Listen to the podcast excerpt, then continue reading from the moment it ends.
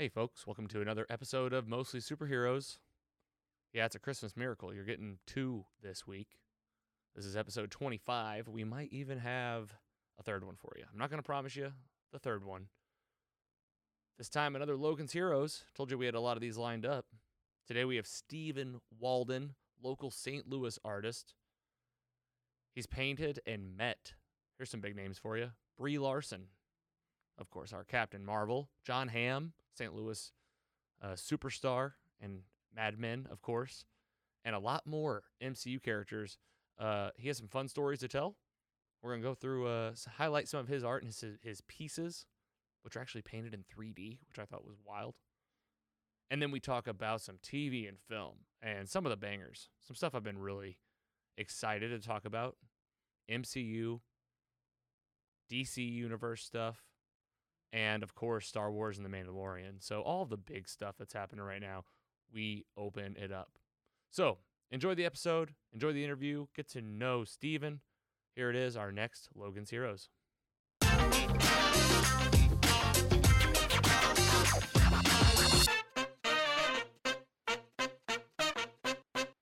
What up, folks? Welcome back to another edition of Logan's Heroes. I'm your host, Logan, host of Mostly Superheroes. Uh, today, we have another St. Louis person with us. Uh, we're really highlighting the local scene here this week. So, you St. Louis fans, it's a great time to be listening. This week, we have local artist Stephen Walden. Hey, Stephen, thanks for joining us. Hey, Logan. Thanks for having me. Thank you. Thank you. Wonderful audience here. Thank you. I don't know if you. Everyone always points it out. There's one guy back there that is really excited to see you. He he. I don't. Listen to this guy. I love it. It's like that really distinct guy that was in the night court laugh track. Uh, you always like tell this one guy, and it's specific to night court. I'm like that. That that he just showed up in every single one. Our buddy, our buddy Mike, he a PC Mike, he's on the show regularly. He said that that guy is the guy that's like coming into the comedy club like from the bathroom and missed the joke, but wants everyone to think he heard the joke.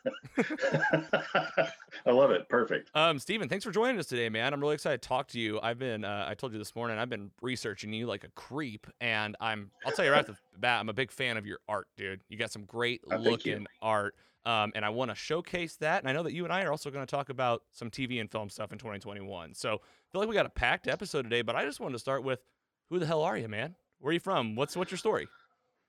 Uh, I was born the son of a sharecropper. Um, no, that's that's uh, George Jefferson. Sorry. Um, no, uh, I mean, uh, born uh, in Hope, Arkansas. Uh, moved to St. Louis in 04, and this is the longest place that I've lived.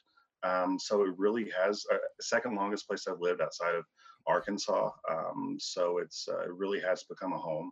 Um, although it doesn't really matter what high school I went to when people ask me that question. St. Louis. I'm not really from St. Louis. Yeah, that's uh, Um, we have. So just so you know, we have listeners all over the world. So hi- high school in St. Louis is like a thing. It's like where'd you go to high school? Instead of like in your town, it might be like what's your favorite sports team or what alumni at college you go to. Here, it's what's your high school. Yeah, it's totally a codified thing. And it's like I need to know a snapshot of who you are and make snap judgments about you immediately. So I know your social status, your background, where'd you grow up, your education, your religion, all those things. It's just it's it's the equivalent of you know. So what's your major at a college party? Mhm. um, but probably maybe even a little more sinister than that. Um, but I do. Uh, I uh, St. Louis is my home uh, now, and uh, and I love it uh, for being here. Um, I took a circuitous path to being an artist. Uh, as you see, you've got my my webpage up on your screen right now, which my webpage is really out of date. I also have Oh, your Dropbox. I, had- I have your Dropbox ones too. So I didn't want to give it too much, but here's you know we can definitely have some of your better visuals. No, no, no, no. It's totally fine. You can go. You can you can do either. It's just I I have great website shame of you know having an entire quarantine to do something about it. Yet I have not. You know, um, it's my house project that I haven't gotten to. I um, haven't gotten to house projects either. Um, The fact that you have a uh, website, man, I feel like the fact that you have a website, you're already miles ahead in my book. I mean, that's great. thank you, thank you. Which, hey, we'll just Um, plug it right now. It's Steve. It's StephenWalden.com, right? Super simple. Yes, yes, it Okay. is. It is. You can see the more current current stuff on Instagram at Stephen Walden, and then also over on my Facebook professional page, Stephen Walden Art, over there. Perfect. Um, those are updated a little bit more frequently, and then Twitter. I don't know. Whenever I get bored, I mean, Twitter is a, a cesspool of uh, of nonsense. But you know, every now and then, I like to post something that's new out there. Um, anyway, uh, keeping it positive. Uh, so sorry, I'm a positive guy. It's 2020. No, you, you can know, keep it uh, positive, but keep it real too, man. We talk real on this show. Good, good, excellent. Um, so uh, I moved to St. Louis. I was not an artist. I was a technical writer. Mhm. I wrote soft uh, software manuals for banking software. Um, and then when uh, I made enough money at that and my soul had died, I decided I wanted to be a copywriter, which had a little bit more creativity. So, like you, I also did some agency stuff.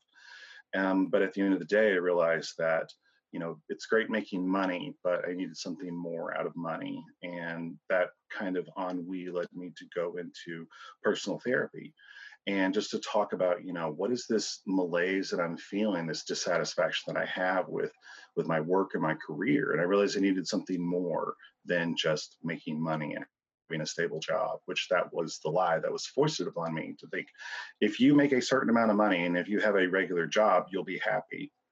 You know it eliminates a lot of stress don't get me wrong i mean it's it's uh, it's uh, it's uh, uh, one thing to say that in 2020 when a lot of people have lost their jobs so i do understand that but let's go back to the to the before time the long long ago. Um, so when i i realized that you know having this corporate job it wasn't doing it for me.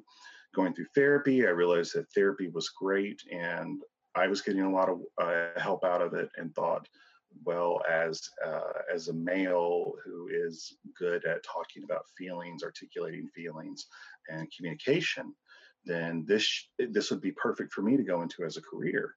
And i quit my job and i decided i'm going to be a therapist and i was going to go into sex therapy.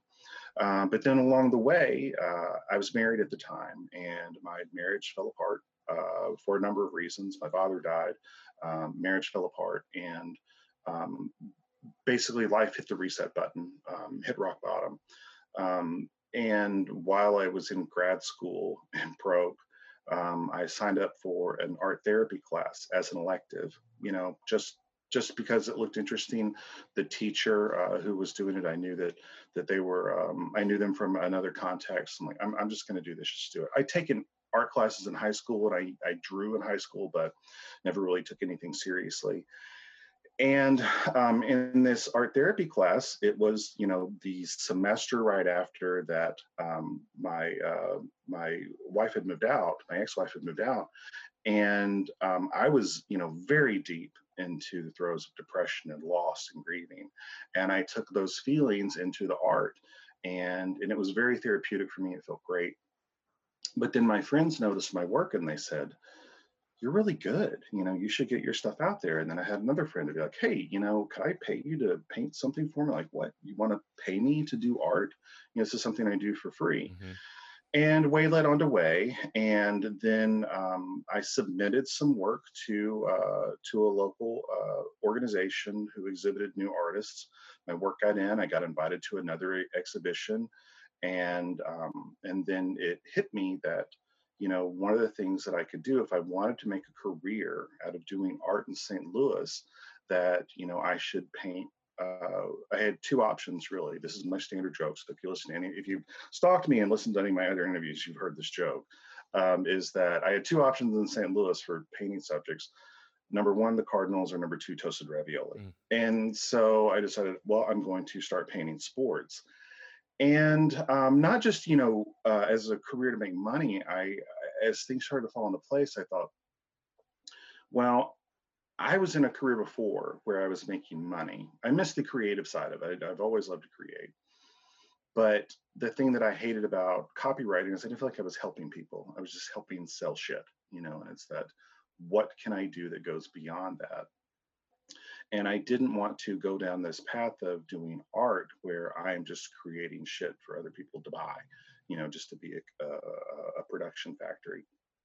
So I thought, well, how can I use my work to do good in the world? And so that while I'm doing sports art, I should reach out to athletes in the area who are humanitarians and have charities and how can i use my art to help those charities? And one of the first people that i worked with was adam wainwright uh, st louis cardinals. And um, he uh, he has a, a, foundation i've done a lot of work with and i still work with big league impact. And um, and he basically did a tremendous amount to help launch my career in terms of um, you know giving me visibility and then also just the the the personal and professional validation of, oh my God, people will pay money for my art. They will pay high amounts of money for my art. Um, amounts of money that are sustainable um, for me to make a living. See, that's so old. It's like in, in 2016. Oh my God. It's still impressive know? though. Uh, for those that can't thank see you, the screen. You. I mean, yeah, I'm gonna give a round of applause. You raised 70 over $75,000 raised at charity events in 2016. Yeah, it's like, and to me, it's like that was a. Thank you. That was a. Uh, um, it was a low number up until this year when all the events have been canceled.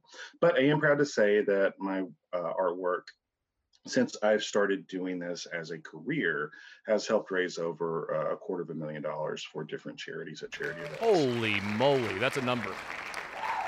Yeah, you know, and it's like I was uh, I was hoping to add to that number this year. That's been one of my frustrations this year is, you know, there's so many we're not being able to see people and not being able to to do art in public, which is a, a big thing for me. But a, a, a big pain point has been I just have not been able to help out as many people and to raise money for charities as I have wanted. Mm-hmm. So, something that I'm, certainly hoping to change in 2021 as the vaccines roll out. Well, man, let me just say first of all, uh, thank you for sharing all that. That's unbelievable, and what a story. Um, I'll tell you right now, personally, it's just it's resonating with me quite a bit. Mm. Um, just from the standpoint of uh, I've talked a lot about the lessons we're learning this year uh, out of 2020, mm-hmm. and I'll tell you right now, I've talked about this on the show before. Sorry if I'm a broken record, but um, I, it's almost like that what we were told, you know, was wasn't necessarily true, right? What we as we were growing mm-hmm. up and as we got into the industry, and capitalism had you know had its heyday throughout the 60s and the 80s, and then we get to ni- 1990 and 2000s, and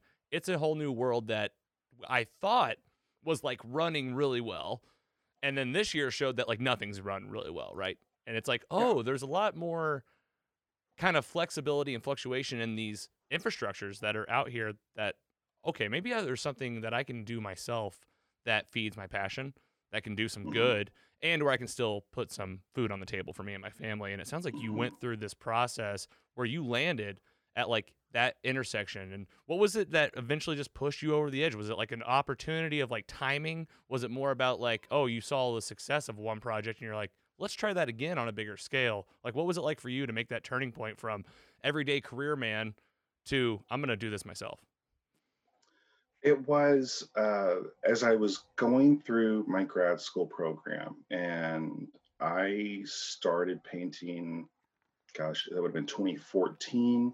And then I was graduating in spring of 2015. And as I was applying for jobs in 2015, I and I saw the entry level pay for uh, for first year graduates of a master's in counseling program.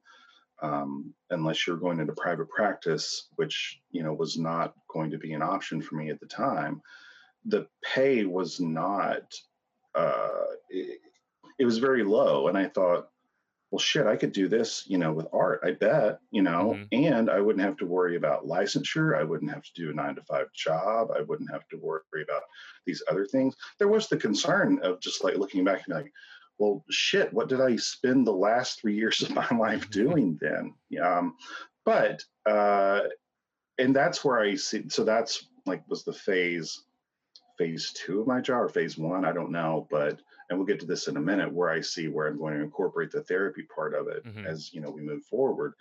Um, but I just realized that it's like you know what, I could probably do art and probably do just as well as I would as a first year uh, counseling program graduate, and I did. I I more than exceeded it. Uh, I you know was more successful at that job or this job um, up until this year than any job that I've ever had in my life, um, financially, personally, spiritually, all of those things.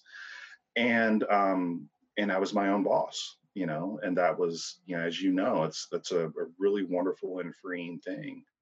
Um, and uh, so it was that of realizing, like, you know what? I don't really have anything to lose at this stage, and I can fall back on this degree if I need to at this stage. Very cool. Well, you know, we've talked a lot about you being an artist. I'd like to highlight some of your art, if that's cool. Yeah, let's go for it. I'm thinking. I mean, I this is a, this show is called mostly superheroes, and you got a whole section on your website called comic books, and you also sent me Yeah. some Dropbox folders with some also behind the scenes stuff that apparently the public hasn't seen. So we're, I'm excited to share some of that with our listeners and our viewers. Where would you like to start? Is there some recent piece that you'd like to see? I, I see you got Captain Marvel there behind you. You got our boy Super. You Yeah. got Superman behind you. Autographed by Brie Oh, and autographed by Brandon Routh. unbelievable. Um, yeah, I knew that uh, from listening to your shows that you said that you're a Superman guy, and so uh, so those were those were two. Um, you know, and it's funny. It's as I've thought about 2020, I thought, God, I just really didn't do as much art as I wanted to. And that's kind of true, um, in the sense that all creatives need deadlines otherwise we'll just fart away the time and you know just you know dick around and get distracted by you know shiny things um, but, but you know having events really helps uh, power that that engine of you know what's the next thing that i'm going to create? And i thought god i just really didn't have that as much this year and i did not. So i created at a different pace and my output was not the same but i do think that my level of art this year also because i took an art class for the first time ever during the pandemic. Oh. i'm self-taught by the way. I had i've never taken any any formal art training um, and I took an online class during the pandemic, and it has really helped uh, me change my or elevate my my work to another level that I'm really excited about. That's awesome, man. Uh, well, yeah, I definitely want to highlight some of these. I mean, you've met a lot of celebrities now, so this has Yeah. started with, um, you know, you doing some charity work and getting some big exposure there. But I mean, it looks like you know, just looking at your web- website, and you talk about Adam Wainwright. I, may, I we talked about this before we started recording, but I didn't realize the connection with Adam Wainwright and Disney's The Mandalorian with uh Well, that's that's uh, David Eckstein. Oh, I'm sorry, David Eckstein. I'm Yeah.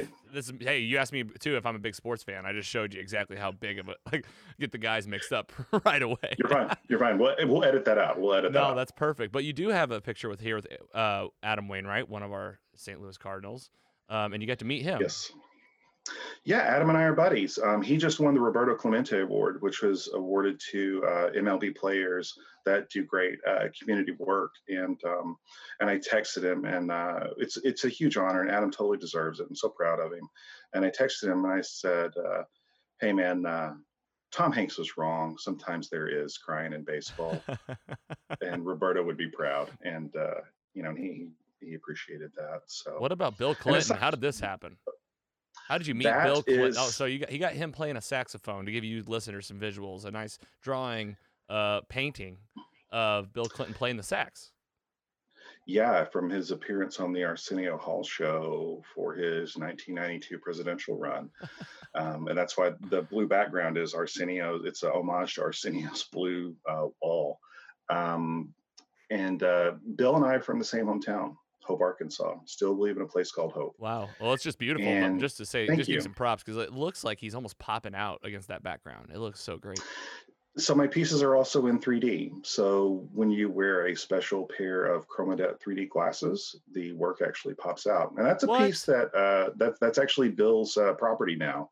It is hanging in his apartment at the uh, Bill Clinton Presidential Library in Little Rock, Arkansas. So people Which wear is funny because he didn't he didn't realize that when I presented this to him, it was at an event in Hope, Arkansas. He came to speak, and um, and I presented this to him, and, uh, and I think he just thought it was just like, oh, here's something that's going to be an installation in Hope at this where he was speaking, and it's like, no, it, it's for you, Mr. President, and uh, and he was really excited about that. Yeah. So so excited he he he, he put it in the uh, the car on the on the way back to uh, Little Rock where he spent the night uh, afterwards. So well, you had a you had a U.S. president buy a piece of your art and it's hanging in their house. I think that's quite an accomplishment and shows the strides you made. So wait, I got to ask more questions about the 3D. So they people wear the glasses like at the movies. Is that the same thing? so it's a it's a different kind of technology. It's called chroma depth, and it's all based around color. So the the way that it works is that it shifts color to move cooler colors back and it brings warmer colors forward.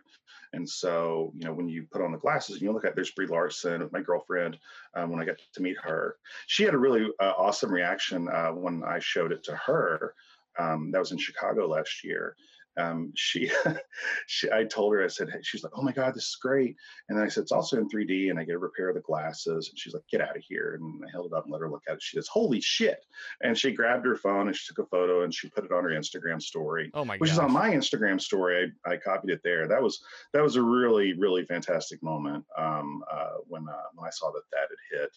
Um, you know, and it showed that she she really did like it. What So- was and uh, uh, what was uh what was Brie Larson like in person? Was she very friendly, very so nice? and- sweet, so sweet, very warm, um, very kind, very engaging. Um, you know, and it was it was just really great to meet her and to um, and just tell her thank you for her work that she does for uh, Planned Parenthood, for the LGBT community. That was really important. I mean, in the in the climate of, of things that are, that were going on in 2019 and 2020 and forward, just to have someone that was uh, being a metaphorical hero on the screen and a little little literal hero off screen is really really important. And my girlfriend, she also was able to to share a nice moment with her as well, and so it was, it was really really great. She I got to meet her. Chris Hemsworth and Tom Holland um, all that weekend, and that was that was really really fantastic. And they were they were all great, and there's there's stories to go with them all. Yeah, for sure. What was the uh, occasion to, that you got to meet all of those uh, big household MCU names? Wow. Yeah, it's uh, the ACE uh, convention in Chicago, um, and that's one of their things. They bring in A-listers. Um, they had in Tessa Thompson, and uh, Jake Gyllenhaal was also there. Um, some other folks as well. Norman Reedus, you know, The Walking Dead. Um, uh, I, I, Kieran something. She's Sabrina on uh, the Netflix Sabrina show. Yeah. Um, she was the, the daughter on Mad Men. She was a sweetheart. Um, there were some other folks that were there too. Um, but uh, one of the things that Ace uh, does. Uh, and they were going to have, you know, events all this year as well. I was slated to have some pieces signed in their Boston event that was it was going to be held in mid March, and we know what happened then. But I had pieces for uh, Chris Evans and Tom Hiddleston and Ewan McGregor, and uh, and they all just they they're all they're all on the on the sidelines right now. So those will be unveiled at some point in the future, and and I'll be going back to work on those and unveiling those as well. Very cool. Well, very excited to see those. Uh, you'll definitely have to sh- let me know when those are up because our fans are going to Oh, go yeah. wild. I mean, MCU uh, is definitely you know takes up a lot of the airspace on here. It hasn't in the last few months, but now that Phase Four is kicking off, we're back in action. So um, I'll just tell you right now, I'm just flat out jealous of these people you've met. Like I, I'm over here smiling, and I'm just thinking like, you know, this is I'm so mad that I haven't got to meet any of these. You, ta- you mentioned Jon Hamm and Mad Men. Uh, I don't think a lot of people Yeah. listening probably realize this. This is another St. Louis celeb, um, and you got to meet him. Here, he- here he is, right here. What do you think of your art? That, look, that painting is just fantastic. Thank you. Uh, He's awesome. You know, I I don't think that I've had any negative interactions with any celebrities directly.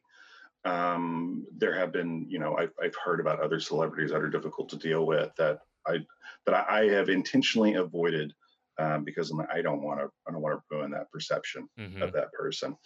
Um, but Jon was great. Um, uh, he was also at Adam's event. Uh, Adam, he and Adam Wainwright are buddies because you know Jon's a huge Cardinals fan Mhm. and he was uh, he was there. He did a, he drafted a fantasy football team, and um, uh, I had a print of this piece actually because uh, for him to autograph. Uh, a print as a copy. I had a copy of it. This is the original. That's the one that we auctioned off at the event. Um, but I had uh, him autograph a print, and he personalized it as I asked him to to my mother, uh, who is a big uh, uh, Jon Hamm fan because she is a female. And as someone that produces estrogen, you are required to be a fan of Jon Hamm. Yeah, That is a ridiculously handsome man, people. yeah, he Yeah. is, and uh, I mean, we just finished uh, rewatching Mad Men, and uh, you're you're right. He's just he's he's got it. You know, it, you're always looking for the like the people that have it, whatever that is. He's got it. He just walks around. And he's like the most handsome dude you've ever seen.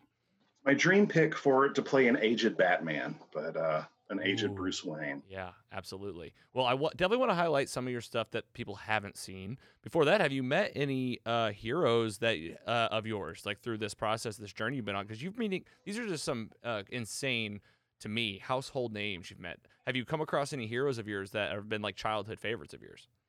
You know, I think, oh, man, unfortunately, my childhood heroes, like my top two, they they've already passed away. Uh, Christopher Reeve and Walter Payton. Mm, You know, those wow. are Yeah. those are two of my big ones. Yeah, Um, it's a good list. and um, yeah, and I- I painted them a number of times, and that's been great. But a lot of the times, you know, it's like I'm painting more contemporary folks. There are exceptions to the rule. Um, I don't get nervous a lot uh, around meeting them because you realize they're people. I try to think, okay, if this were me as a therapist and they were in my office and I were seeing them as a client, then I would see them as a human being. But sometimes, you know, things could they that system gets the override happens. Um, I, I obviously Clinton. I was nervous about that, but you know, my nervous also sometimes comes out. It, it comes out in humor. Um, and he was he was really fantastic to meet. Uh, and going through, there was a line that we went through for photographs, and um, I had stationed the painting beforehand in the green room for him to see. And i had asked the organizers you know like to make sure that you know he sees it. And I, you know i just would love to get a meet and greet just shake handed and then if at all possible i'd love to get a photograph with him.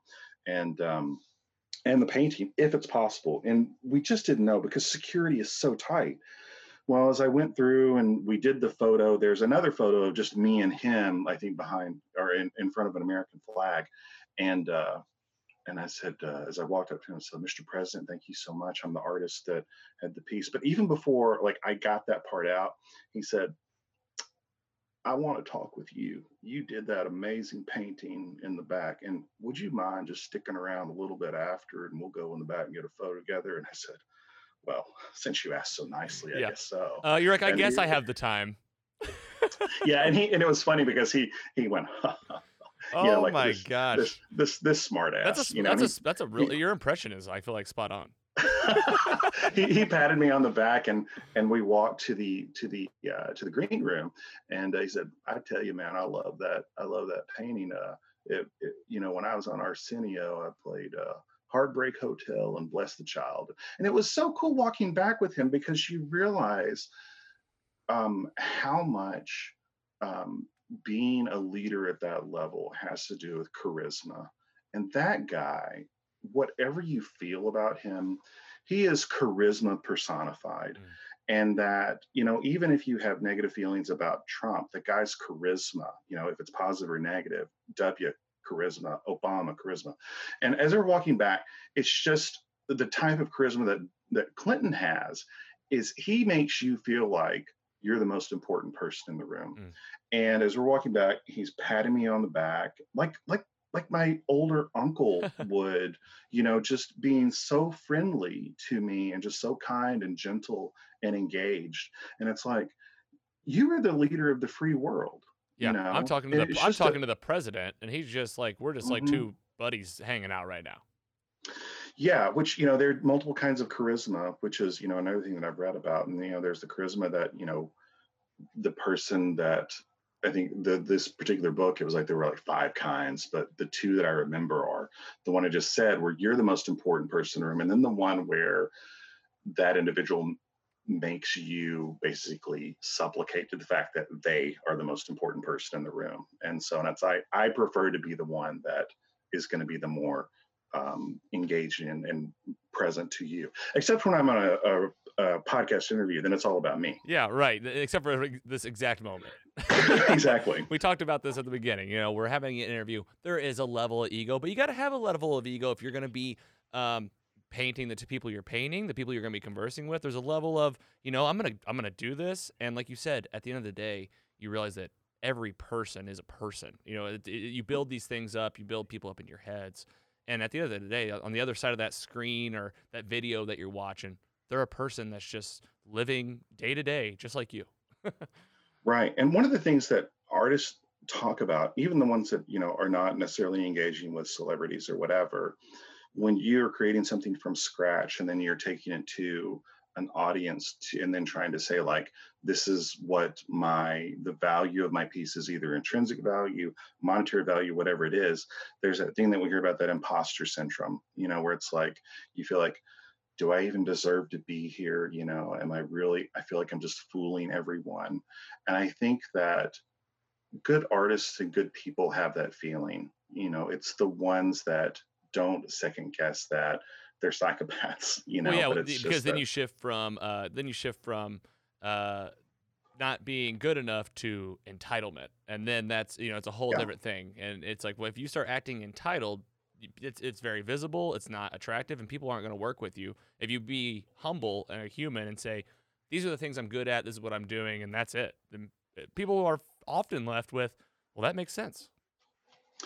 Yeah, yeah, absolutely. And you know, and it's I I know that I am uh, I am at my best when I am working from a place of gratitude, and you know, to to to be grateful for the attention, the recognition, the regard, the time that people give me that is when I know that I'm living my best life. And that's why, you know, every time that we've talked, I've said, you know, thank you.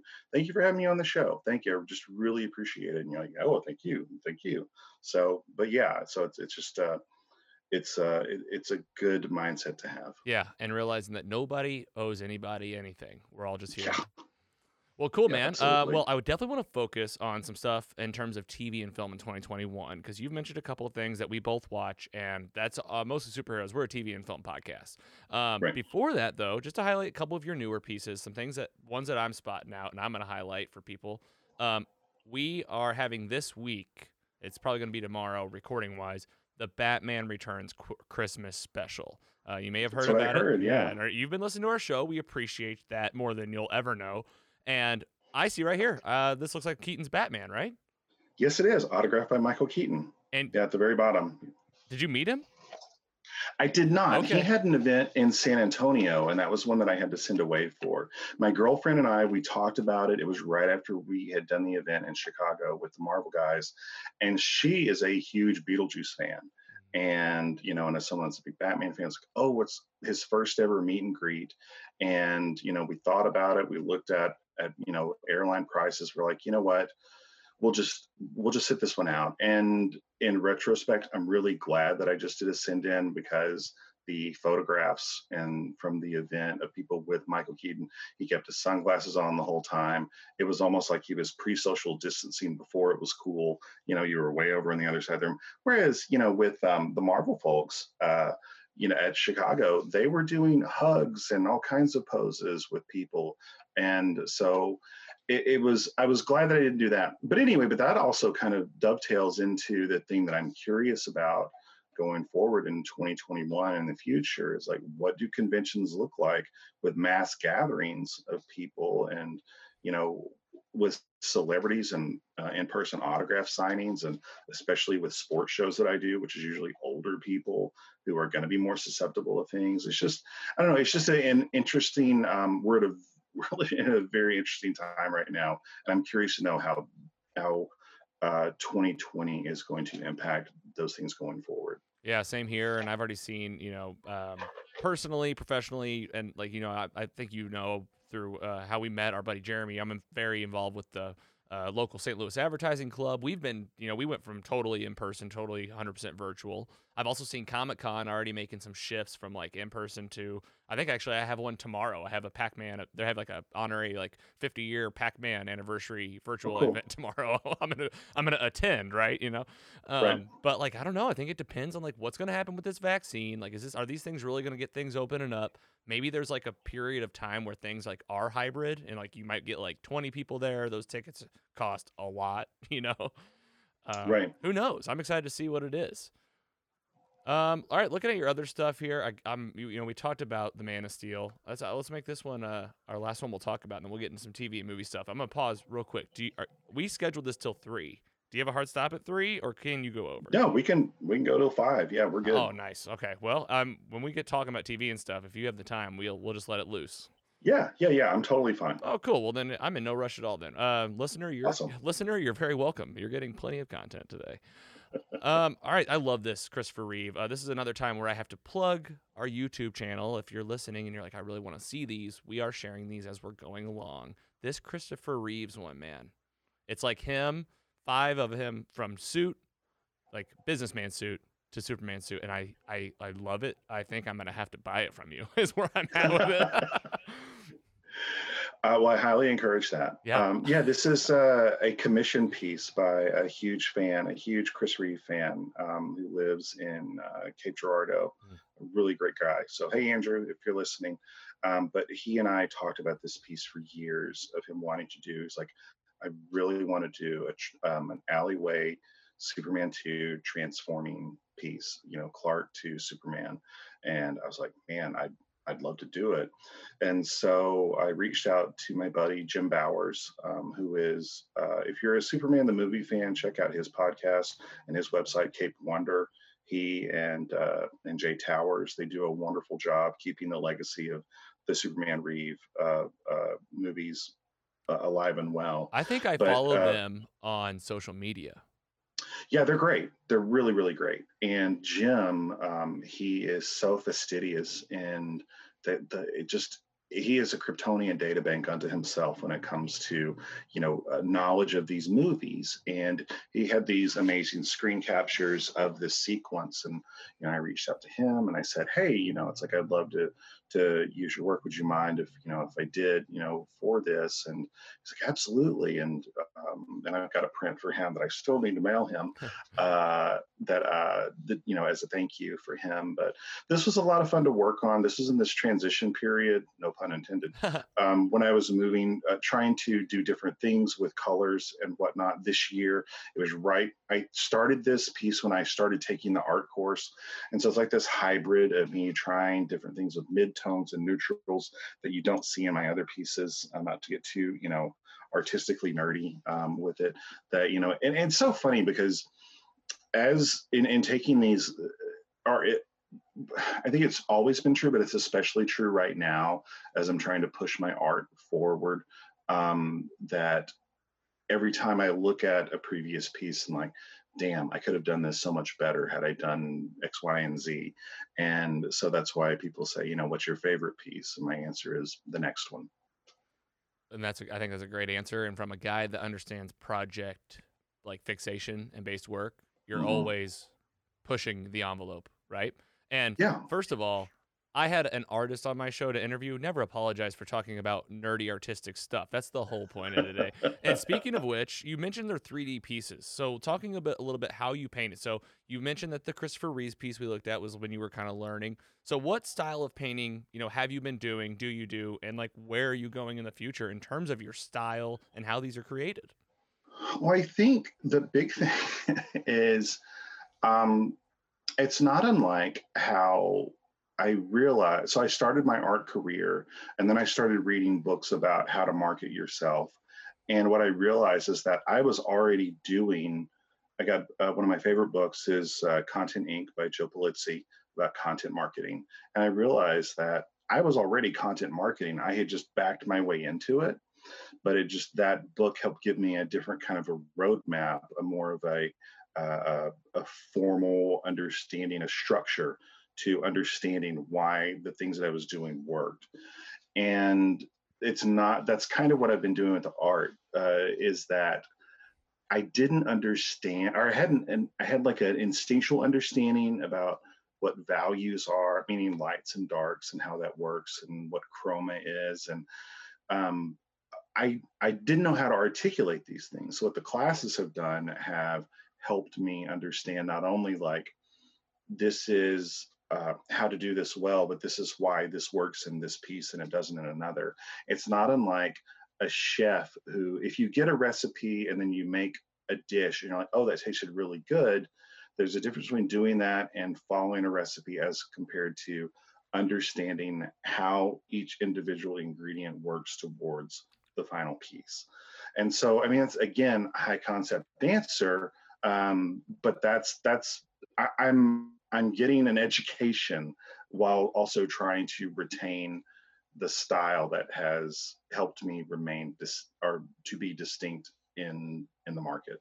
Great. Well, no, I think it's a great answer, and I appreciate kind of the behind the scenes. A lot of the takeaways that I like for uh, really this segment specifically is not just to tell cool stories about cool people, but um, you know, this is obviously going to resonate with artists out there. And I like for them to hear kind of like your journey, the way you're working, and understanding, you know, pieces that made you successful. Because at the end of the day, we all want to be successful, and the more we can help other artists, you know, it's a big piece of what we're doing today. Today, to doing today. So I appreciate it.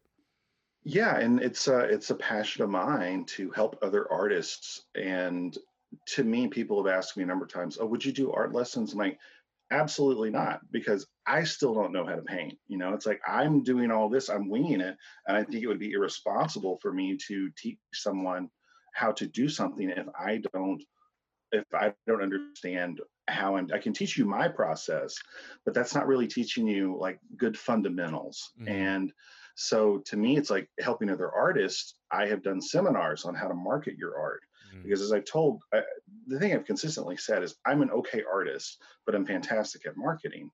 And now what I've been doing with the pandemic is like, okay, well, to kind of bridge the gap between I've got instincts that have served me well in the marketplace, both, you know, the business side of it and the creative side of it. But it's like I need to bridge the gap and understand more about how to create better pieces. And that's to kind of make up for, you know, I don't I don't have any formal training and to, you know, to understand things better, to have to learn the language um, and to to basically get fundamentals that uh, that I didn't that I, I was never born with. Like, so one of my one of the artists that I love is Leroy Neiman, and um, even if the casual viewer doesn't know who Leroy Neiman is, if you've ever seen Rocky Three, the very ending scene when uh, Rocky and Apollo punch each other and it freezes on the punch and then it, it does a crossfade into a painting of that punch. That's a Leroy Neiman painting. And Leroy Neiman is also in the Rocky movies. He's the guy with the crazy mustache. they did these, you know, very splattery, very colorful paintings. And I was like, yeah, when I first started painting, I'm like, that's my guy. That's who I want to be. But then as I started reading, I'm like, there are a lot of people that are super critical of Leroy Neiman's stuff for certain reasons. You know, he he he uses paint straight out of the tube, and I'm like, oh, that's wrong. It's like not wrong, but it's like it it's not it's unsophisticated. It's something that uh, is um, it, it, it's something that uh, it, it's uh, maybe is it like the auto tune version of singing possibly? Yeah, it sounds like it's, It's like a, a- it sounds like it's like a taboo, uh, generally speaking, in terms of how to do it. Yeah, it's something that's it's certainly looked down upon, and it's that what happens is that if you're doing that, then if you're using paint out of the tube, then anybody who uses paint out of the tube can mimic your colors and mimic your color scheme. That's what I learned later. But I'm like, I realized that I was, you know, following a guy who not necessarily that esteemed for reasons that I liked him for. That it's like I kind of need to reverse engineer that and to take another look at my work, and that's what that's what 2020 has been about for me. It's not how I I thought it was going to be. I thought 2020 was going to be a move for me into public speaking and performance art and helping other people because I had a TED talk set up for the spring. I was uh, slated to be the the in-person keynote speaker at my high school's graduation, uh, former high school's graduation, and I was going to you know continue to to form that. Um, but then as you know in-person events are canceled, you know I had to pivot. And Mhm. so rather than going outward to helping other people, I went inward to strengthen myself. Well, that's great, man. I think the most important thing is uh, the lesson there is uh, one that's been very much, you know, reiterated here in the last few months. I'm hearing it more and more, but people that knew early on, you know, you had to pivot. You know, couldn't just sit and and and, and it's like you it, if this changed and this gets taken away and I can't go this route for you, that was the in person stuff. It's like, well, what can I do? What can I do to improve Right. myself? What can I do to improve my skill set? Um, all right. Well, before we wrap up the art piece and kind of talk about the TV and film stuff, um, what are you most excited about working on that people can look forward to seeing in the future? And why don't you tell people where it's best to find your art? Mm, so many pieces, but I'll keep it germane to the conversation and say that I do have a um, a Mandalorian piece uh, with Grogu that uh, I've got conceptually in my head, um, and then as soon as like the the storm passes for the end of the year, uh, I am going to be moving on to that. Hopefully for 2021, uh, doing a piece to that. I've got um, some Marvel stuff that uh, that's in the hopper that I have not gotten to get a chance to do um, as uh, I've got a, a Gal Gadot piece that I was hoping to have done uh, by Christmas, uh, which I don't know that I will, but since you know it's going to be released on Christmas at home, uh, I thought that would be really appropriate to have it ready by then. I don't know if it's going to be uh, up by then, but I wanted to have as a companion to the Lynda Carter piece that we see on the screen at the bottom. Yeah, yeah. yeah. Um, it's uh, it's the exact same pose as that. It's uh, but it's just you know like four years later of you know me improving as an artist. Uh, so but yeah, that's actually one one of my trinity with Chris Reeve, Michael Keaton, and uh, Lynda Carter. Yeah, and I see a and lot of I, those. I see a lot of those, uh, like you said, Trinity crossovers. And I mean, just to give some of you listeners an idea of some of the pieces he had, uh, Steven has done. Just mentioned Lynda Carter, Wonder Woman. We already talked about uh, Brie Larson's Captain Marvel, Christopher Reeves, of course. We also have Chris Hemsworth's Thor. Uh, looks like is that Sam Raimi's Spider Man? Uh, it's uh, well, it's uh, uh, Tom Holland's. That's Tom Holland's. It's a, I mean, the Stark suit. At mm-hmm. this point, they're all blurring for me because the Spider Man yeah. news is overwhelming lately. Um, lots of Superman stuff, you know, touching my heartstrings. And I didn't even highlight any of these, but I see you got some wrestling ones in here too. I do. Got the Stinger. Sting came to uh, to St. Louis for an event, and uh, as a fan of um, the Crow version of Sting, that was I had to paint one that also had the Surfer version of that. So that was cool. Um, also, Hulk Hogan got to meet him as well, and um, I wasn't nervous when I met him, but it, I was. I if you I don't know if the photo. Yeah, there's the photo of meeting him. Um, you know, I'm cheesing so hard in this photo. It's like my, you are, man. You're smiling so big. And dude, I'll, I'll, I'll tell you right now, I've actually been made fun of on this show. Sting is my favorite wrestler. So Sting's awesome. I, I agree. The baseball bat, the jacket, I was totally him for Halloween when I was 12. Uh, yeah, oh God, yeah. I was I was howling for him at Mardi Gras when I was in lived in New Orleans. Ooh, so love was, Mardi Gras. Love, so Hulk, so Hulk Hogan though, you're you're cheesing yeah, hard so, here. I was seven year old Steven is very happy in this photo, and uh, I don't I don't mean to brag or anything, but uh, he did call me brother. Um, oh uh, man, like brother, like did he he did yeah. it? He was great. Uh, I walked up to him and uh, and I had the painting in front of me. He just goes, he just kind of stopped and he just like, "Is this you?" And I said, technically it's you, sir. and he was oh, like, he rolled his eyes like, it's like, get over here, you know, it's like, that's awesome. And then he, um, Jimmy Hart was with him and he, Jimmy Hart was in the back. He's like, it's like, Jimmy, Jimmy, come over here. Look at this, man. Check this out. And, you know, and I gave Hogan the glasses and he thought that was awesome. And, you know, the promoters were, they were pissed off at me because, you know, I'm holding up the line but um but you know hogan was great and uh and they had me step aside and um, they interviewed me for a little bit for something that he was doing for his website. Yeah, because I, I picture was... these, I, not to cut you off, I picture these conventions, right? So do you mm-hmm. go to these conventions as an attendee and then you have the art, right? So you're just like, I have it, and you just kind of let people see it, and then at that all of a sudden a conversation's going. This one I was I was a vendor. Um, I was actually okay. at a booth at that was at the um, the national uh, that was in Cleveland in 2018. Okay. Um, and I, I'd done the year before in 2017 as well. And the national is a gigantic sports uh, collectible show. It is amazing. I highly recommend it. But they branched out to also include some pop culture folks. Like they've had Barbara Eden, they've had Henry Winkler, you know, just uh, really strange. And but then Hulk, I mean, it's sports entertainment, so we have huge crossover appeal. Hulk was great. He stayed probably longer than anyone else there doing autographs. He took breaks because, you know, what he also did was he made time to spend and chat with every single fan. Going back to the Clinton thing, right? Is that you realize that he's not just famous and doesn't have the level of fame that he does because he's six foot seven and big and you know he's not a very good wrestler you know he's not a very good technical wrestler you know but his charisma his making you feel like you're important it's just it's absolutely off the charts. And that's that's a that's a really special feeling when that happens. And i know you know people could say it's generated it's manufactured. I don't know he gets something out of it you know i think that he he certainly is rewarded by that um, and he he gives back to his fans in that way. And i know there's controversy around hulk with some of the things that he said um, some really shitty things that that he said uh, specifically. And I was conflicted about painting this uh, for a while, and it's I I still retain some guilt of of some stuff that you know Hulk's caught on tape saying that's not great. But this is one like one of the few times there are other pieces that I have started or I have wanted to paint, but I'm like, I can't because that would be an endorsement of this person's shitty behavior. Mm, Michael Jackson, hugely important to me, Right. you know, as a Gen Xer, but you know, he abused children. you right. know? It, it, you, you start to, Uh, it starts to become difficult, but like you also still have like these things of like, I experienced this person, this star my entire life and this light, you know? Uh, yeah and it's uh, i i don't know it's a it's a really slippery slope and it's one of those things that someone can say oh well you're being totally you know hypocritical here and this is an area where i would say yeah you're right i absolutely am and um 40 43 year old stephen whenever it was when i met him um you know totally gets that dichotomy but seven year old stephen really wanted me to finish that painting and meet that guy Yep. so Well, I think it's very, uh, I think it's cool that you had that mission inside and you're like, well, I'm going to finish this thing. And it looks Yeah. fantastic.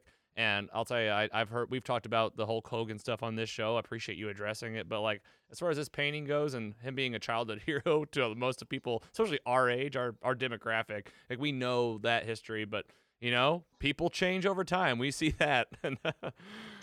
Yeah, I mean, I think it's also that I honestly don't um, know that much about it either. Like I don't want to mislead anybody. Like I like Mike filled me in and like now, you know, we've talked about it here, but I still don't even know that much about what the guy has done, but I know he said some some controversial stuff.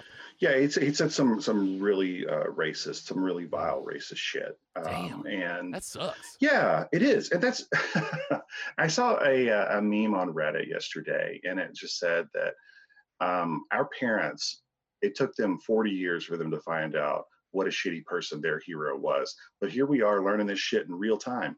You know, so it's like, you know, uh, we've got the edge, or you know, the younger generation has the edge. I don't know. I, I don't know, um, but and it raises the interesting point as all of all of this does i mean with me painting these famous people there is a kind of edification that's going on here there is a kind of hero worship that is happening here and it's that where do where do we draw the where do i draw the line as an artist and clearly i cross that line for hulk but uh, there were others you know michael jackson i wouldn't jim brown is Mhm. a good one running back for the cleveland browns who is amazing i loved him he's fucking hilarious and i'm going to get you sucker um, you know, it's like, and I thought, oh, this would be cool because he was at the same event in Cleveland, you know, Yeah. obviously. And uh, I thought, well, Hall of Fame running back. I don't know how many more signings he's going to do. This would be great. And then as I was researching him and I was working on this painting, in the middle of the painting, I realized that he has a tremendous history of domestic violence. oh. And I'm like, that is and nothing that he's ever really held accountable for or, you know, apologized in any, you know, or made reparations for in any significant way. And to me, it's just that, and I stopped the painting, you know, in mid painting, even though I'd already put it on the work in progress online. Like, this is what I'm working on. And it looked really good too. So I was, I was upset with that part of it. But I'm like, you know what?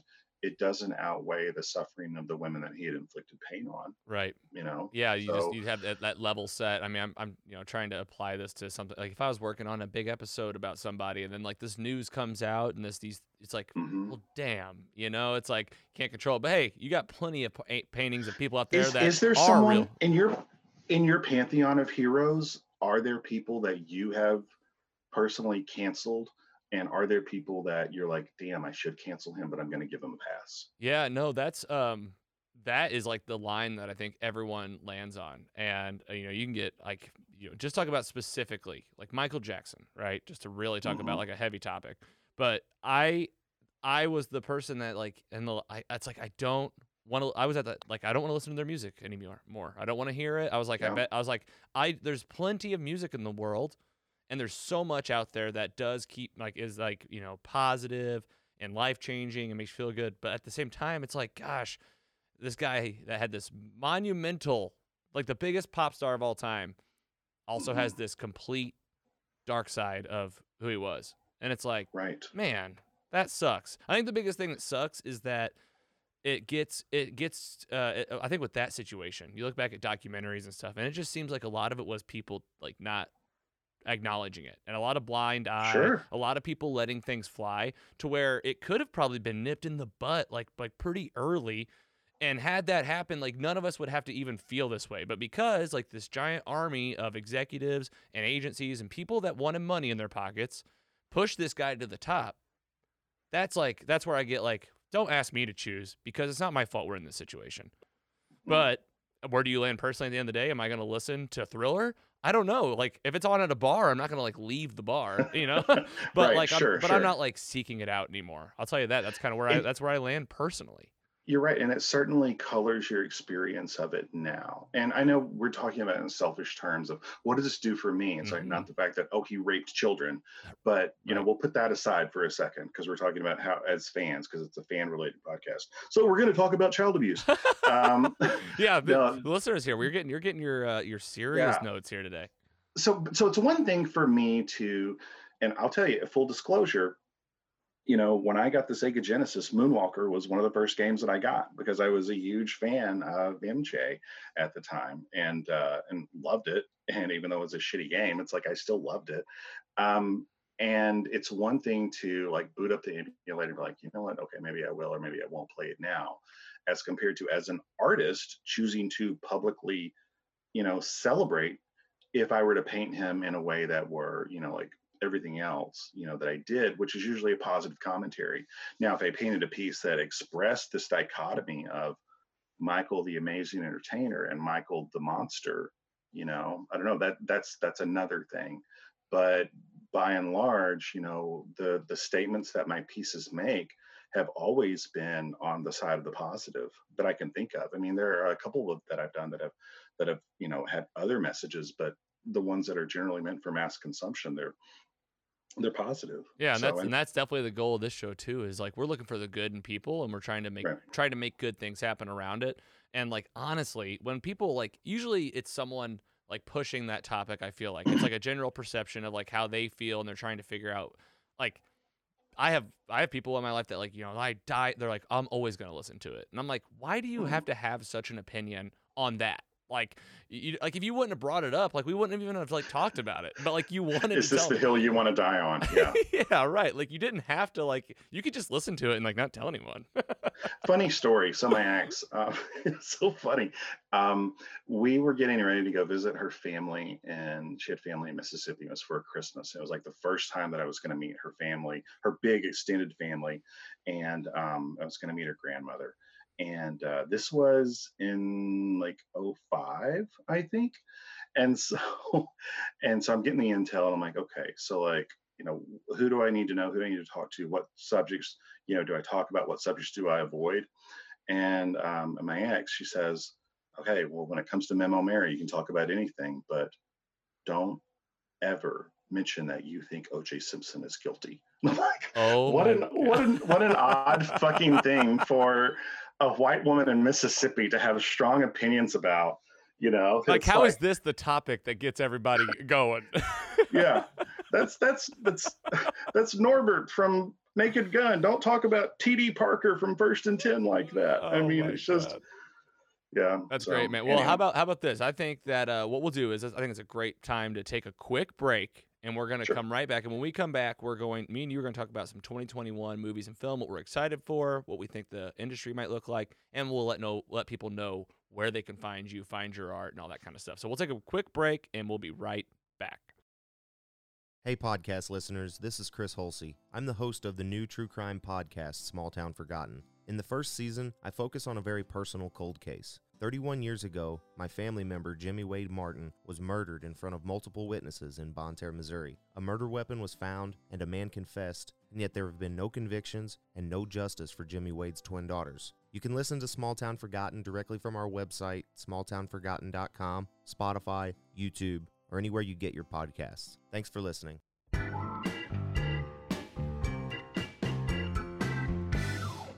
Hey, folks, welcome back uh, to Mostly Superheroes, another edition of Logan's Heroes. We're here with Steve Malden, local St. Louis artist, covering uh, the art he does, the charities he contributes to, the many celebrities he's met, and also controversial topics like Michael Jackson. We talk about everything.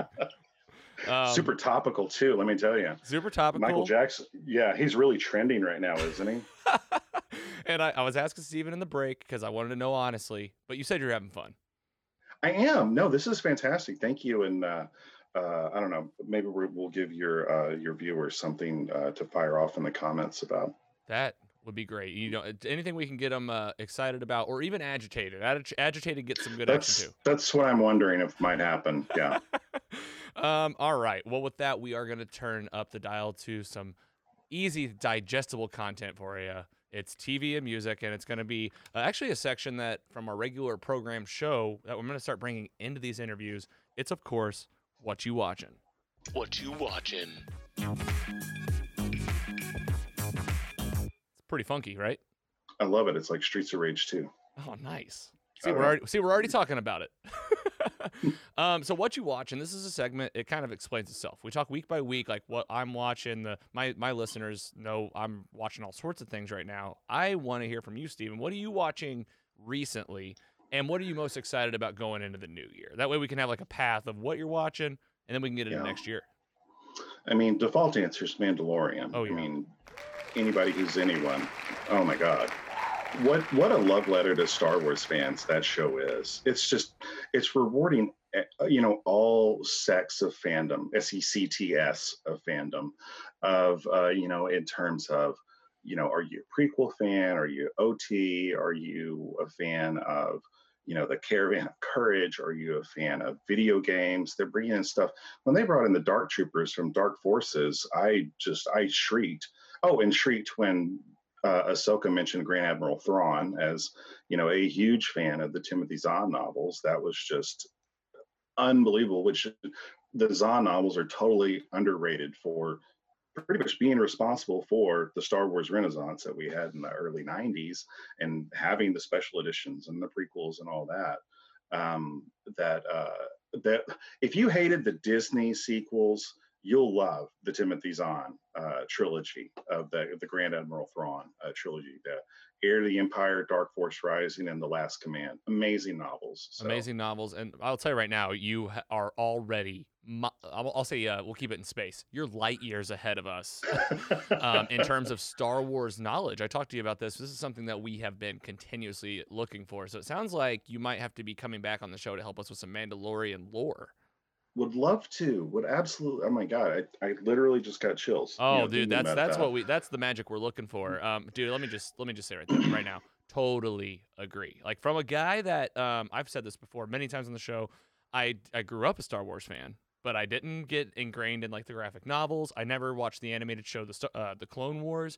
It, it stopped with it stopped and began with the films.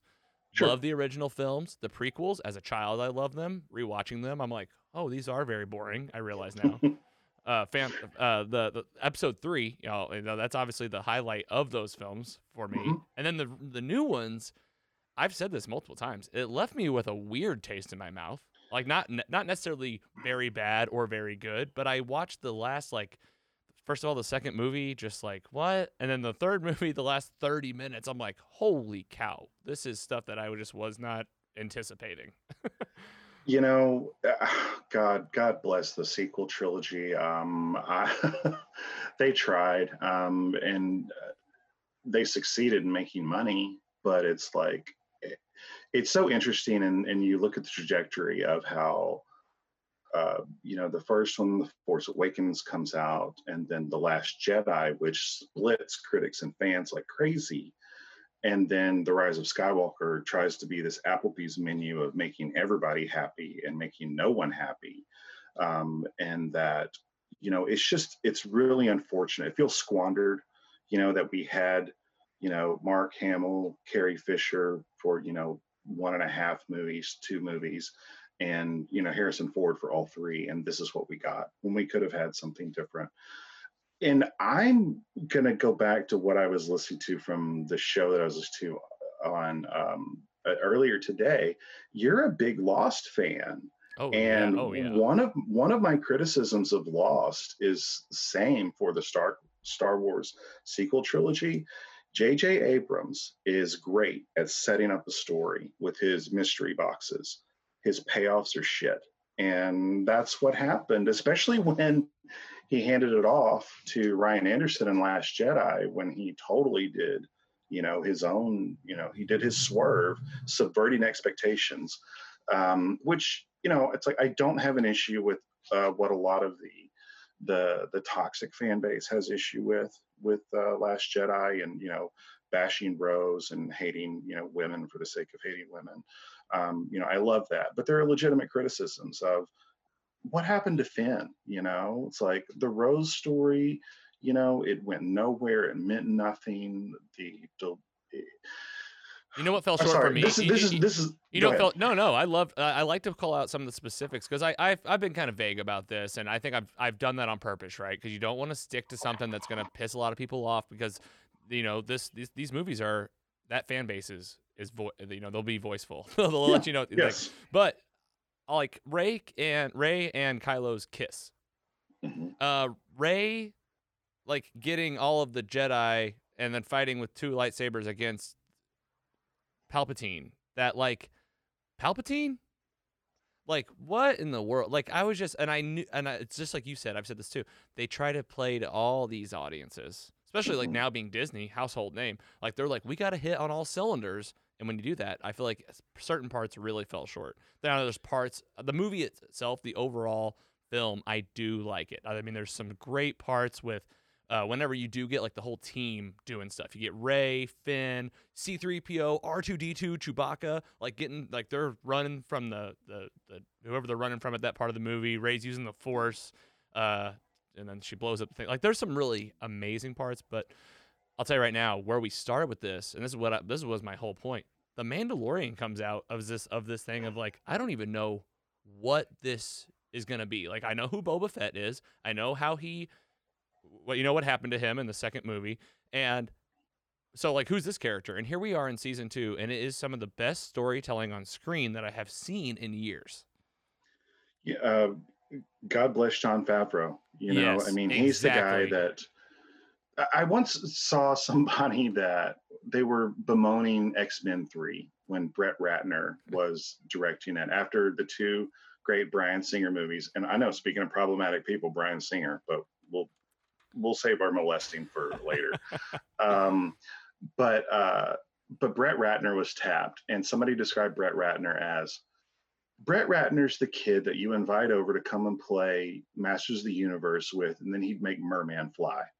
And it's like, yeah, absolutely. It's like you would get it fucking wrong. Whereas Jon Favreau is the guy that, no, Merman lives underwater, and I know the backstory and and all this other stuff. And it's like Jon Favreau, as he showed with Iron Man, you know, that when you give him toys, he knows how to play with them. You know, even if it's a a nonsensical go nowhere show like Iron Man 2 was, it's still enjoyable.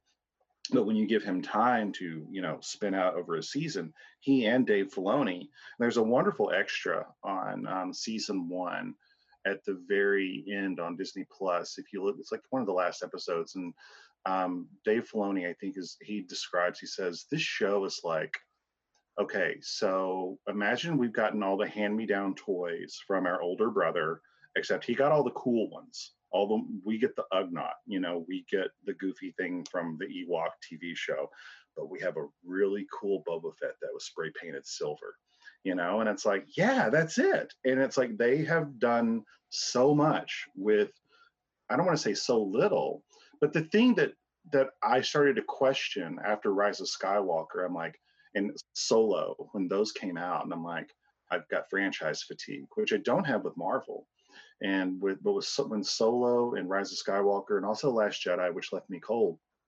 I one of the things I said to my my nerd group is I was like, I don't think that Star Wars has the same breadth and depth that Marvel does.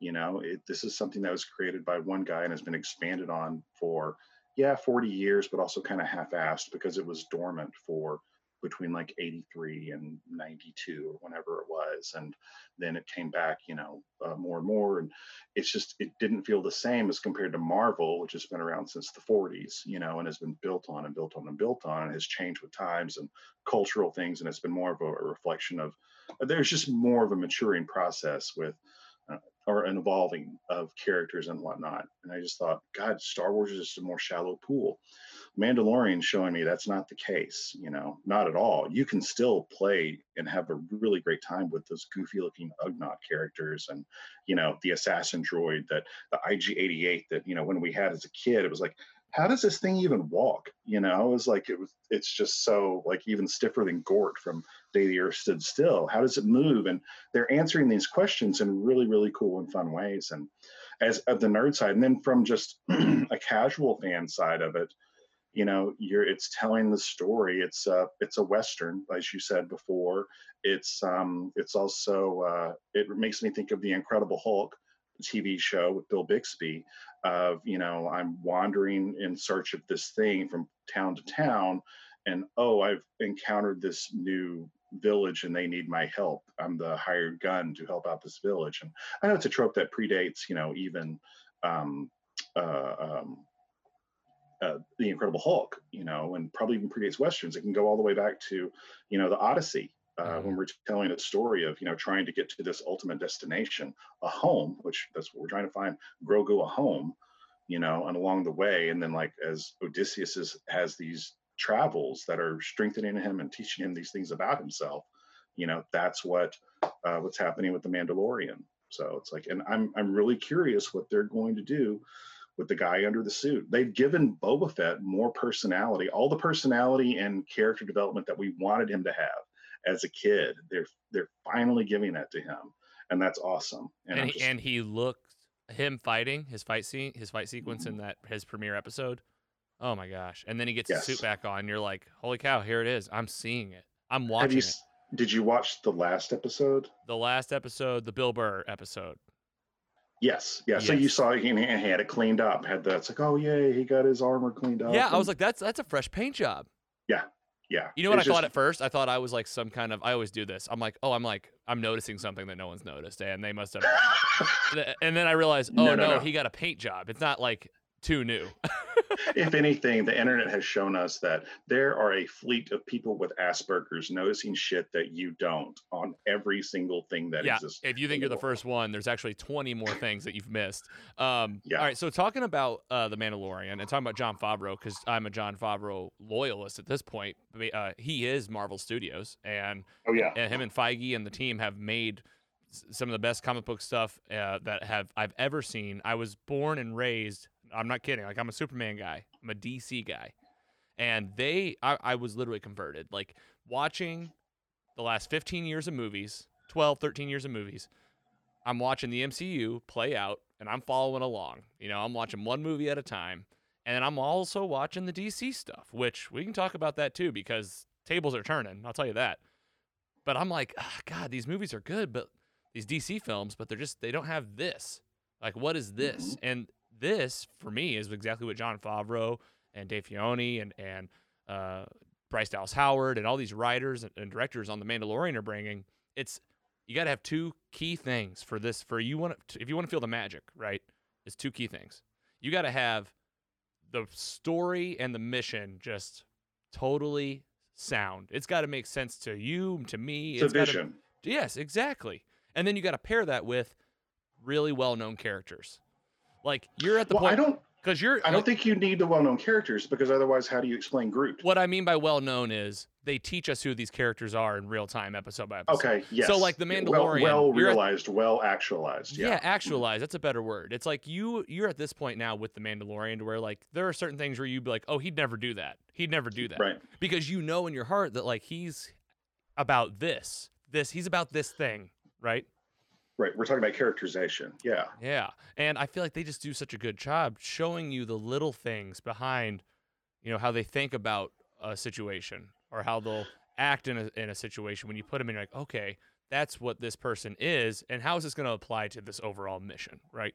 They they do, and man, Marvel did the right thing when not only that they tabbed Kevin Feige, but when they let him have the reins, and that was like sometime after Dark World was Thor Dark World was made, where it became less of like decision by committee, and Kevin Feige had more of a direction in which to go, and that's why you know there's such a stark difference between uh, a feel between Captain America: First Avenger and Captain America: Winter Soldier. Mhm. You know, and I, I I love both. They're very very good, but you know, one is a but they both appeal to me as a comic fan, but the one other is a objectively better movie than the other. Winter Soldier. And Yes, and that's the problem. One of the big problems that DC has and has historically had. If you look at the history of the company, they have always been a rule by corporation, by a company. They always had a house style. Whereas Marvel, you know, um, although Stan Lee was still writing the scripts for everyone, he let Jack Kirby and Steve Ditko, you know, go with their designs. There was there was uh, there was room for each artist to do their own thing and the other problem with DC is that they thought that they had their Feige Warner uh, with um, with Zack Snyder for setting the tone. But what a and I love Zack Snyder. I love their their movies by Zack Snyder that I love. I thought you know uh, Dawn of the Dead was great. I enjoyed 300. Um, I thought Watchmen was really well done. I know it has its critics, but I really enjoyed it. Um, it's one that I rewatched. But, yeah, yeah, but in terms of uh, having a tone over the entire DC universe, wrong guy. You mm-hmm. know, I mean, I think that Zack's Superman is so incredibly wrong for because it's everything is so dour, everything's miserable. It's a burden to be Superman. You know, it's like, and I, I remember watching Black Panther, and in the theater, or even afterwards, I was just kind of chuckling to myself and thinking, here's Marvel taking essentially a C-list character and making him a cultural icon that would then go on to be an Oscar, you know, I don't know if he won, but it was a nominated in that, you know, best mainstream. They did win some awards, I do know. Okay. Then and here's fucking DC and Warner with the greatest superhero to ever exist. And all the money in the world. and they can't get him right. Yeah. They cannot. They cannot get it out of It just way. wasn't enjoyable. No, watch was, I mean, screen. I agree, and there are parts of it. I love Henry Cavill. I think he's great. His he's, Henry Cavill Superman is a good Superman. Yeah. It's just like he hasn't been able to be the Superman we know he could be. What do you think right. about what's happening now with DC and the new Warner uh, media strategy with, you know, the rolling out uh, the the, yeah. the, infamous Snyder cut is going to be eventually coming, four part something. They've rehired actors. This movie's essentially been remade at this point. And then all the stuff in between. You got Wonder Woman, they're talking about a Flashpoint movie with Michael Keaton coming in and all these flash, you know, uh, Flashpoint characters. What are your feelings and thoughts right now on like where DC and Warner is headed? I will always hope that they get it right but because I think it's always going to be a part of Warner, there's always going to be this corporate whiff. And people may even say, I mean, yeah, there's a Marvel style, there's a corporate whiff to Disney, there's a corporate whiff to, you know, the Star Wars Disney stuff. But it's just the difference is when when Marvel stuff went from good to great is when they trusted and believed in the source material. It's the difference between Daredevil, the movie, also with Jon Favreau, and Daredevil, the TV show, which I know Marvel TV was a different thing. But again, it's about trusting the source material. And I don't think that, that I think there are too many cooks in the kitchen until Warner hires away Feige or Favreau, which I think will probably happen at some point. They'll try to be like, look, we can't do this. So we're just going to get this guy to do it for us or someone from that camp hmm. to to just to be like we need someone that oversees this do this for what we've done because they they when the avengers came out and was they had laid this groundwork for you know this crossover movie and then ultimately they did you know infinity war and all that which was just the movie that we all, I always wanted as a child. Never thought that I would see 20 movies setting up this other movie. Uh, I mean, just, I just got the I just got the goosebumps. Oh man! Right and then they try to do everything all in one with Superman, you know, Batman versus Superman, Dawn of Justice. Let's throw in everyone in a single movie. And so you did not give this time to breathe. I heard great things about Aquaman, but I don't know. I'm ambivalent about, you know, uh, Jason Momoa as Aquaman. Uh, yeah. I think they let I, him. I think they let him be a little too comfortable. I feel like it's almost like I feel like they're like he's like, who should I be? And they're like, oh, just be yourself. That's funny. That's funny. I um I don't know. I mean, I'm still going to watch it. I'm still going to. Oh, of course. And it's almost it. it's almost like not like when I ask, I get frustrated when people ask me like, "Oh, are you excited? Am I excited for a Batman like a Justice League movie? Who are you talking? I have a podcast called Mostly Superheroes. Yeah, I'm excited. Is it going to be good? I don't know. Let's talk about this. James Gunn is one of these guys, right? So he mm-hmm. did. He does Suicide. He does Guardians of the Galaxy and and two, both great films. I rewatch them all the time. That's we have a scale over here. I don't know if you've heard the scale, but we like have a rating on like if we rewatch it, 4 scale. I, I haven't done those yet, but I need to. They're up there though because I'm always putting them back on. Well, now you have him coming in to reboot. It looks like the Suicide Squad, and that's going to be Mhm. in this. And they've already announced Peacemaker TV show on HBO Max. Oh, I didn't. Oh no, maybe I, I saw it and forgot it. That's uh, John Cena, right? John Cena, and that's also directed by Gunn. So like that's a little bit of that crossover, you know. They got like they're like you bring you bring Gunn over to do both. I don't know. It's just one facet of the story, so I feel like it's a band aid on a much maybe larger issue. I agree. I, I agree, but maybe the hope is that they will have success from that, and then they're like, oh, well, maybe we should be doing more of this. Maybe James Gunn is the guy that oversees it. I don't know that James Gunn could do like a whole have that hmm umbrella thing, but I never would have thought that Mikey Peters from Swingers could do it either. You know, and yet here's Favreau, you know, knocking it out of the park. Um, he couldn't even get, you know, he couldn't wait three days to call the girl, yet here he is, you know. Uh, yeah, look at him now. yeah. So, um, yeah, in terms of like the the Snyder cut, I'm going to be most grateful that it'll finally shut the fuck up people that bitch about the Snyder cut. That's a really good point. Hey, uh, I'll, I'm gonna give a round of applause because I wasn't I, I wasn't one of these people screaming from the rooftops to release it. I was like, either release it or don't, because like And if I'm if I'm wrong, I'll admit it. I'll gladly admit. That I'm wrong. always, always, and I admit when And I I don't. hope. Yeah, because I don't want to make people think I think something that I don't know. You know. Um, let's talk about MCU then. Are you are you you're obviously a big MCU fan? You follow the stories pretty closely, I or am. are you, I I do. Yeah, it's funny. I was about to say about um the Justice League thing. It's like I, d- I wasn't going to hope for it to fail. I don't ever hope for something to fail, but that's not true because I absolutely hope that Venom would fail and that Sony would have to sell Sp- sell Spider-Man back to Disney. And I was so disappointed that oh god, we're going to have more wrangling of that in the future. And Tom Holland is so good as and Spider-Man. it seems like it seems like Sony just um, shows up and tries to cause a problem.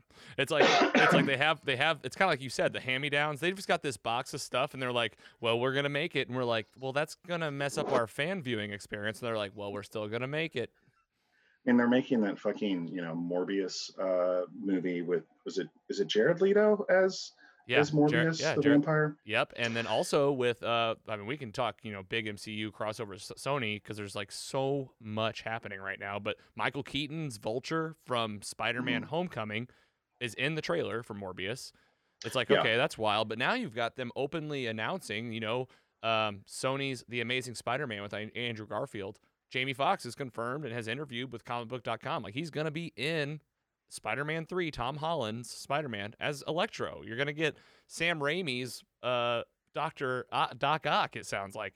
It sounds like they're playing maybe more together than ever before. But also, I'm one of these people that I just don't really believe half of the stuff I'm hearing right now. I believe it because I think what Sony does, again, as corporations, corporations love patterns. And what I think has happened is they saw the incredible success of Into the Spider Verse and like, oh, well, we need to do that with our next Spider Man movie.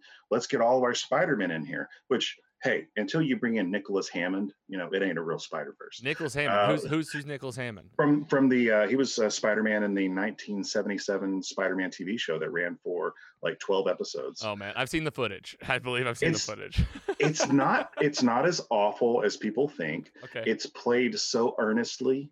Um, Peter's not quippy; he's more of an adult. Um, so Nick Hammond, he plays him serious, um, which is you know that's what the material was. I think they were also going off of what the Incredible Hulk was. It was appeal. Incredible Hulk was appearing to an adult, also a female audience at the time, um, and so that's that was the playbook that they had. The funny thing about the Spider-Man TV show is you watch it, it's like oh we're set in New York, and then they cut to skylines. It's like it's clearly Los Angeles. It's like there's not a skyscraper in sight. You know, it's like, okay, yeah, sure it is. Anyway, um, uh, so yeah, I think that's what's going to happen. And oh, the other thing that's funny about uh, again, Marvel beating DC to the punch before Flashpoint's going to come out. They're going to have their own Spider Verse live action movie, so that you know it's like they're it's going again. They did a better Darkseid than DC by having Thanos. You know, now because before Thanos was like, hey, he was cool and he did the Infinity Gauntlet, but Darkseid was the shit. Darkseid was, you know, he was alpha level bad guy, and they're like, oh, that was in DC. I don't know. Am I? Do you know Darkseid from DC? Oh, dude, come on again. okay, I'm okay, not, okay. Just checking. I'm just not checking. I, I don't know like the deep cuts of like I couldn't tell you who his like Darkseid's fourth assistant was, but I can tell you Okay. I know Darkseid, and I'll tell you right now. Whenever I was watching the the Avengers movies early days, and you first get that uh, post credit scene of Thanos, and Mhm. he's and you like you said the Infinity Gauntlet. He also looked weird in the early stuff. He didn't look as uh, polished as Josh Brolin's did, but I thought to myself like. Oh, that's okay. Like, and then when Darkseid's being rumored to be in DC, I'm like, oh, that's gonna be the real deal. That's a bad guy. That's a big bad. And then here we are. You know, look what Mhm. happened, man. MCU just out of the park, and DC's trying again. Yeah and so i think you know the whole multiverse thing it's like but i will also say that dc is stronger in that they have more of a multi a deeper uh, live action multiverse to pull from. Um you know they could and we saw kind of a hint of this in um Crisis in the on arrowverse. Yeah, Crisis on Infinite Earths. Yeah, so it's, I, I want to see you know a George Reeves Superman brought back. I want to see Yeah. a Christopher Reeves Superman brought back. I mean, I would I would love to see something like that, but you know, it's also it's going again. It's going to look like DC copying Marvel. Well, it, y- yes, I say yes and no because at this point, if you can just make the good movie and tell the good story, I think everybody's gonna be happy. And you know what? They have that we've seen in the Star Wars universe. There is like the bring back to life technology, basically, where CGI is to the point now Yeah. where they, you got that general from the original movies. They did it with Carrie Fisher, uh, you know, and, and, like there was, you know, she's in most of the movie, but they they did recreate some. So it's like that's exciting to think about that maybe Christopher Reeves could be like on screen somehow. Like that'd be insane. Um, I loved what Crisis on Infinite Earths did, and the Arrowverse. Um, they just went ham on the on the crossover, bringing in multi-network crossover. They went to Lucifer, the show that was originally on Fox and now it's on Netflix. Hmm. I mean, I don't know if you remember that. They like they John Constantine actually went to like Lucifer's Oh yeah, Constantine was on there. Yeah. Mhm. and so, like, they, they- I think you're right. I think they have the capabilities to do this. But talking about what's right around the corner, I mean, WandaVision is kicking off January what 15th, and Phase Four is here, and nothing is going to be more multiverse wacky than that show combined with Doctor Strange 2: Multiverse of Madness. yeah i'm yes you know things that i'm looking forward to clearly especially with um, you know the announcements from last week of everything that's coming up with marvel and um, wandavision which i think launches on my birthday which is awesome and then falcon and winter soldier and i think wandavision i think that's going to be to marvel what mando is to star wars based on you know how it just seems to be a, such a unique uh, and an, almost like an auteur kind of a take on things and plus it's going to have Kat Dennings cleavage, so I'm already a fan. Yeah, that's yeah. We it's so funny. My fiance and I were talking about her literally last night. Her name's Kat, right? We couldn't Yeah. figure out in our heads what her name was, and uh, first thing she said was, "Oh, uh, the big boob girl from Two Broke Girls." Yeah, Um, well, I'll tell you right now, man. Personally speaking, that is that's on the top of my list. MCU. Thinking about being back in the MCU after how long it's been. I mean, we haven't. Black Widow never came, and Far From Home was the last thing we saw.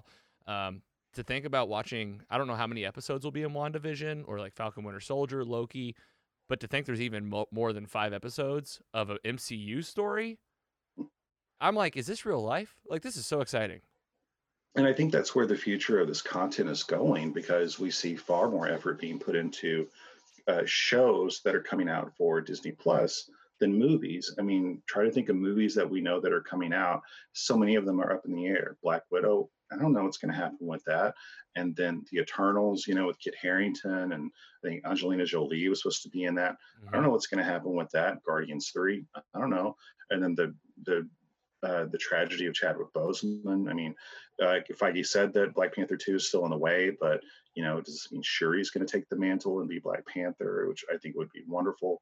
Um, but I, wonder how are they going to handle that transition. But I mean, clearly the future right now is in the TV. I am super excited to see what they're going to do with She-Hulk Mhm. um, because She Hulk, she's one of my favorite characters from the MCU because she's so smart and she's so funny. And I think they could do things with that show that DC Universe did with the Harley Quinn animated series, which is absolutely amazing. Wow. Um, yeah, did you see it with uh, Kaley Cuoco as uh, Harley Quinn and No, like I have not. Poison Ivy? Oh my God, it's on HBO Max now. Um, it is so goddamn good. It got my girlfriend into Harley Quinn. Ooh, Um, we just watched. We did watch Suicide Squad, the original, and then Birds of Prey, the films. so Mhm. that's as far as we've gone down the Harley Quinn road. But um, I've heard a lot of people talk about this animated series. You're saying it's legit. Yes, it is. It is. And I think the showrunner used to work on Arrested Development as well. So you see some, I, you know, I could be crossing my wires and maybe I'm thinking of the Russo brothers because I know they have that connection. But I, I know that they've got some, some like live action show running stuff that I was like, oh, I'm a fan of their comedy work. But anyway, um, or this individual. And, uh, but it's all about, so I, historically, I've hated Harley Quinn. I've really disliked her, trying to figure out why you know are we positioning this you know this uh, uh, Bensonhurst accented cigarette girl who's in an abusive relationship A side, a sidekick, a sidekick. At the end of the day, just if just as a comic book fan, take all the whatever bias out of it. She's a sidekick.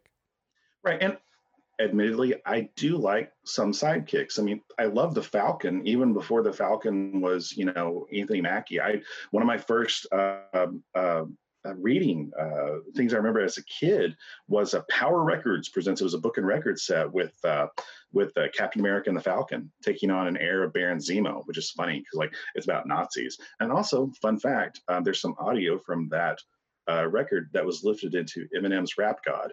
Uh, at the very beginning of uh, of that song. Anyway, um, No. ADHD. No, hey, I- we Um, love the tangents around here, man. That's that's good. So sidekicks are fine, but the thing with Harley Quinn is that she's coming out from under the Joker's shadow. She's um, becoming her own person, and um, you know Harley Quinn. It's about the relationship, the friendship, and then maybe romance between Poison Ivy and Harley Quinn Wow. um, and it is it is so good. It's the humor is on point. Um, one of the great scenes is uh, Joker after Harley Quinn has dumped her and she's making a name for herself. You see a, a cut to the the coffee room at the the Legion of Doom, and Joker's sitting there with uh, with Bane, and you know Joker's like the typical abusive narcissist ex-boyfriend talking shit about the girlfriend. Oh, she's crazy. Like, oh, you know she has HPV, and and Bane's and Bane, Bane, whose voice like Tom Hardy's character or Tom Hardy's impersonation uh, characterization, does just replies to him, "Well, you know, most of sexually active adults do have HPV now."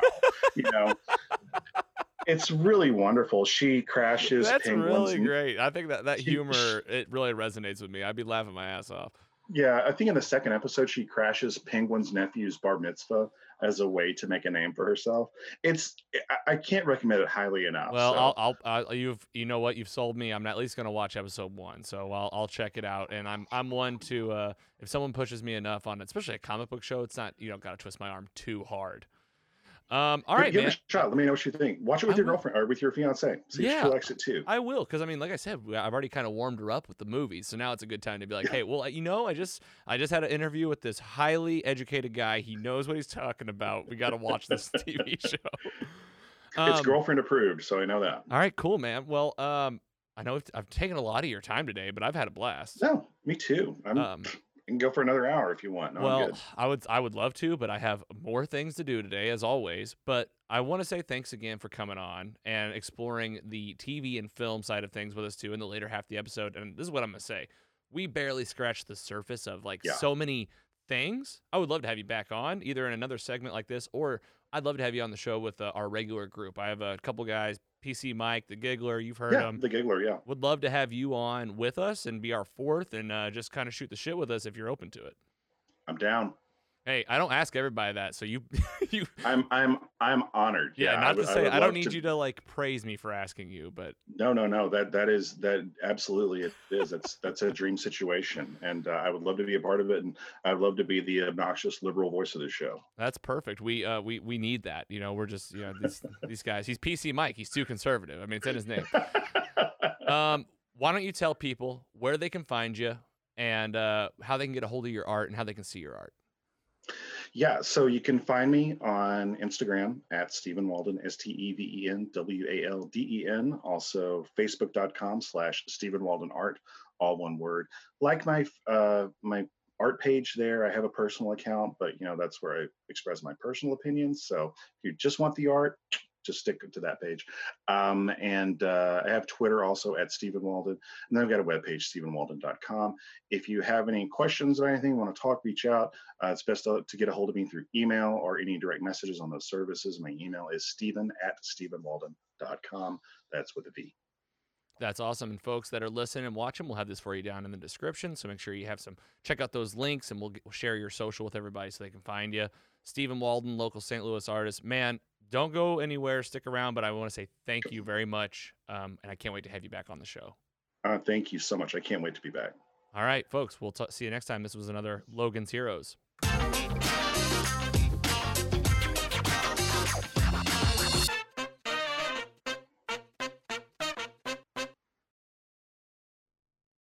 Okay, hope you enjoyed that episode with Steven. I know I did. We'll definitely be having him back on. We were talking after the show, and we were saying we barely scratched the surface on so many big topics. Uh, his knowledge of Star Wars and the friends he has that have knowledge of that area, as well as his fandom of the DC world and the MCU. I mean, it's going to be fun. So thanks again to Steven. Definitely go check him out and all his social and channels he mentioned. Have those for you in the description, of course, so you can easily find him. With that, keep an eye out for the Batman Returns Christmas special. We will be recording that very shortly. And uh, if we don't see you, have a great holiday, but you're going to hear from us before then, I promise. This has been Mostly Superheroes. I'm Logan. Take it easy.